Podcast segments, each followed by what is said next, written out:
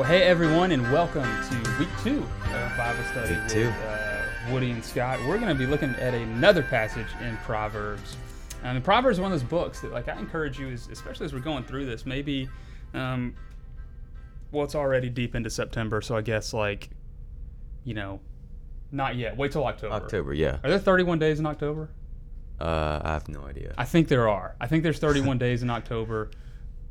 In Halloween, October 31st.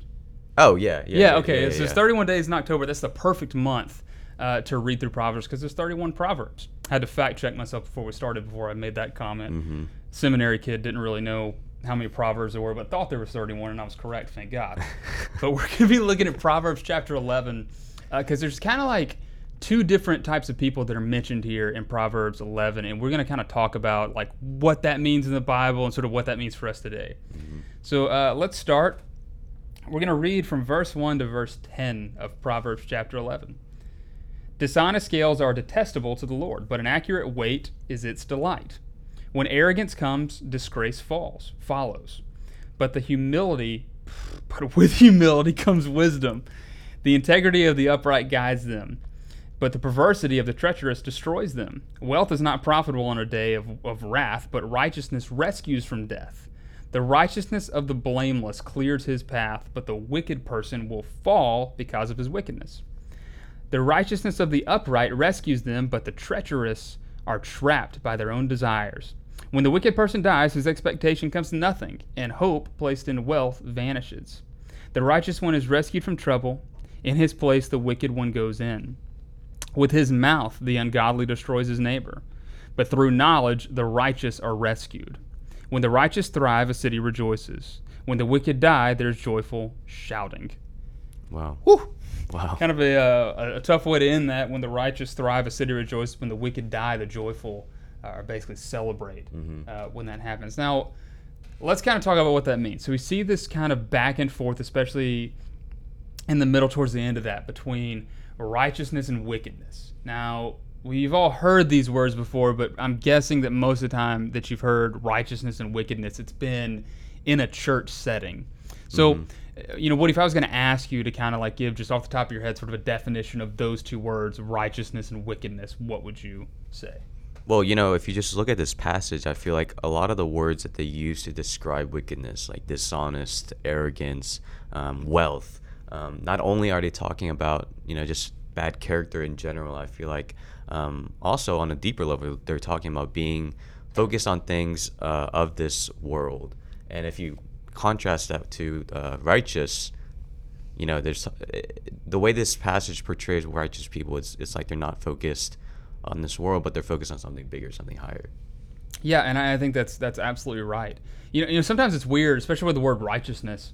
Um, and I think it's probably because of the the religious context that it normally gets. You'll hear things like, "Oh, this person's self-righteous," and all, and kind of a, little bit like righteousness almost gets sort of a almost a, a bad name in the way that we use it sometimes. It, we're pretty much almost describing someone that's actually the direct opposite Yeah. of that Right. like uh, right, you know, oh wow, you know, you're so righteous, being like a, a negative thing, like an arrogant person or someone that thinks they're doing it all. And that's because I think sometimes when we think about or define, oh yeah, well I'm a righteous person, we think about it like we're doing these little things correctly, like we're following all the rules, and and we're doing.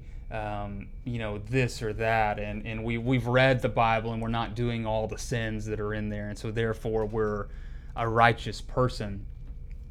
But I think especially if you read through Proverbs and you think about like, okay, who does especially Jesus? Who does Jesus describe as a as a righteous person? If you think about the things that Jesus says about like this is sort of what it all boils down to, whether it's when he's um, you know telling people, listen, uh, the most important commandments are you, are you love God and then you love your neighbor. Hard stop. Right. And those two things are connected. Like you can't love God without loving your neighbor, and, and vice versa. You can't, you know, those things are mutually connected. Like I can't, I can't sit there and say that I have a, a profound relationship with the Lord, and and and you know God is with me all the time, but then I have uh, hatred for for Woody.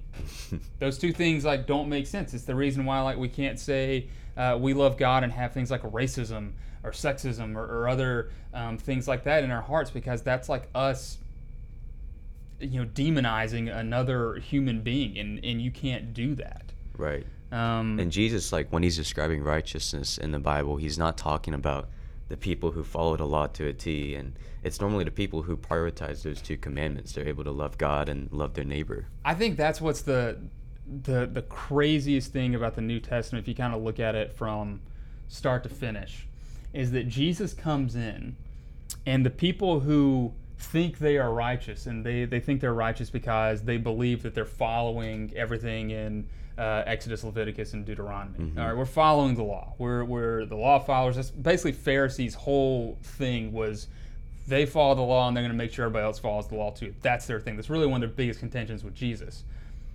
And Jesus comes in and basically like that group of people who considers themselves righteous become like the main you know thing that issue that Jesus has to deal with. hmm And and Jesus basically speaks in this way is like, no, that's not righteousness. Righteousness is is loving your neighbor. Righteousness is uh, caring about the sick. hmm Uh, righteousness is basically, and it's the same thing when you know we see in the Bible where it talks about like uh, making yourself almost subservient to someone else, Right. like caring about someone else's needs more than than your own hmm that's righteousness. Righteousness is basically giving up, in a lot of ways, your own personal ambitions to look after the ambitions and needs of someone else. hmm And and that's just so. That's so counter, like what we might actually, you know, when we first read the word, what we might think of it as, because we think of a righteous person as a holy person. But what makes them holy is not just because they they avoid certain sins or temptations. It's because they really, really put into practice what it means when Jesus says love other people. Right. And um, you know, we in the in the Methodist tradition have like a, a heritage of this type of stuff. I'm wearing my my John Wesley Nice, T-shirt. nice. I don't know, it says J Dub down there. and you know, John Wesley, you know, his whole thing. Uh, one of the main reasons, and I've talked about this before in in some of our Bible studies. One of the main reasons why he started the the whole Methodist movement was because um, he saw that the church at the time, uh, the Anglican tradition, which is something that's close to my heart, so this is kind of our dark spot, but had become uh, a church for the elites. hmm And, and they really kind of looked down upon uh, people that struggle with addiction or homeless people or um, all these other kind of groups.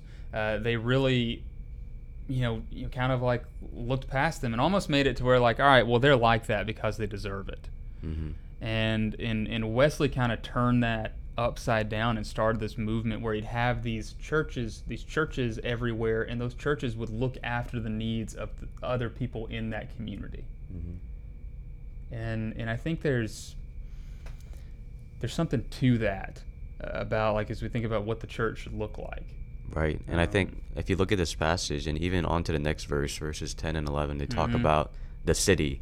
And verse 11 says, A city built up by the blessing of the, up- a city is built up by the blessing of the upright, but it is torn down by the mouth of the wicked. So kind of keeping with that dichotomy of what the righteous do and what the wicked do. Um, Yeah. It doesn't affect just them, it's their whole community. Yeah, well, I, I mean, it's it's it's kind of like the, you know, a city or a organization built on love. You're gonna have one outcome. Uh, organization built off hatred, you're gonna have another outcome. Right.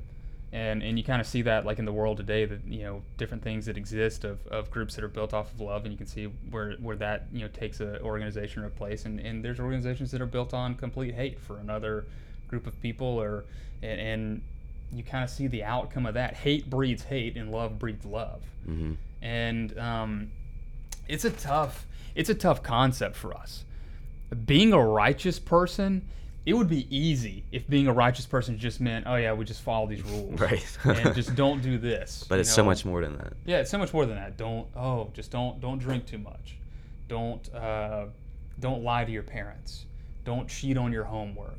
Don't do this don't do that don't do this don't and that's kind of like sometimes what i think especially for students what our interpretation of how we're supposed to live as christians is is all these things that we shouldn't do. Hmm but really yeah i'm not saying that you should do those things obviously but what jesus' message is and what the message in proverbs is is like it, you know this faith is not all about the things that you shouldn't do. It's about like the thing that you should do.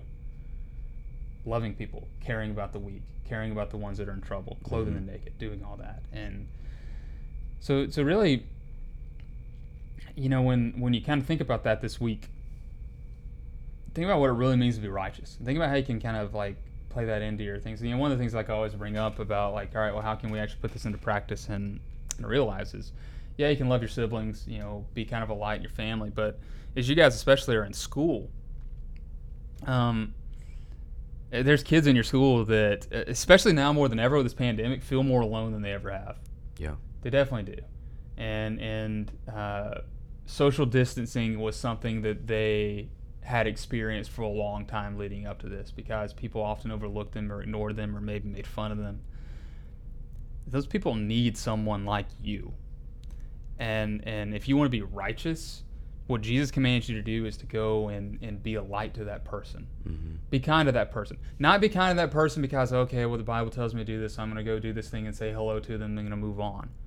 But actually invest in in care um, for that person. Maybe it's it's being nice and respectful to your teacher, Mhm. who uh, being a teacher right now is a really really difficult thing. So there's all these like really small ways that you can kind of put this into practice in your everyday life, and, and we definitely encourage you um, to do that. Definitely. Woodrow, you got anything else to add to?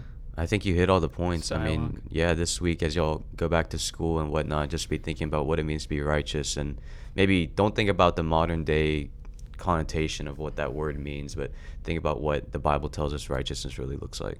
Yeah. Amen. Well, uh, you know, you guys, obviously, we, we hope that you'll join us in person on, on Wednesday nights from 6 to 7.30. But if you can't because you have sports or, or maybe uh, you just don't feel comfortable being up here, we completely understand that. That's why this exists. And Mhm. if you have any questions about any of the things that we talk about, um, you can definitely get in touch with us. You can email us, you can text us. Uh, and we would love to kind of uh, talk with you through some of this stuff as well. So we hope you guys have a, a wonderful uh, weekend and uh, a great week ahead. Yeah, we'll see y'all soon. And then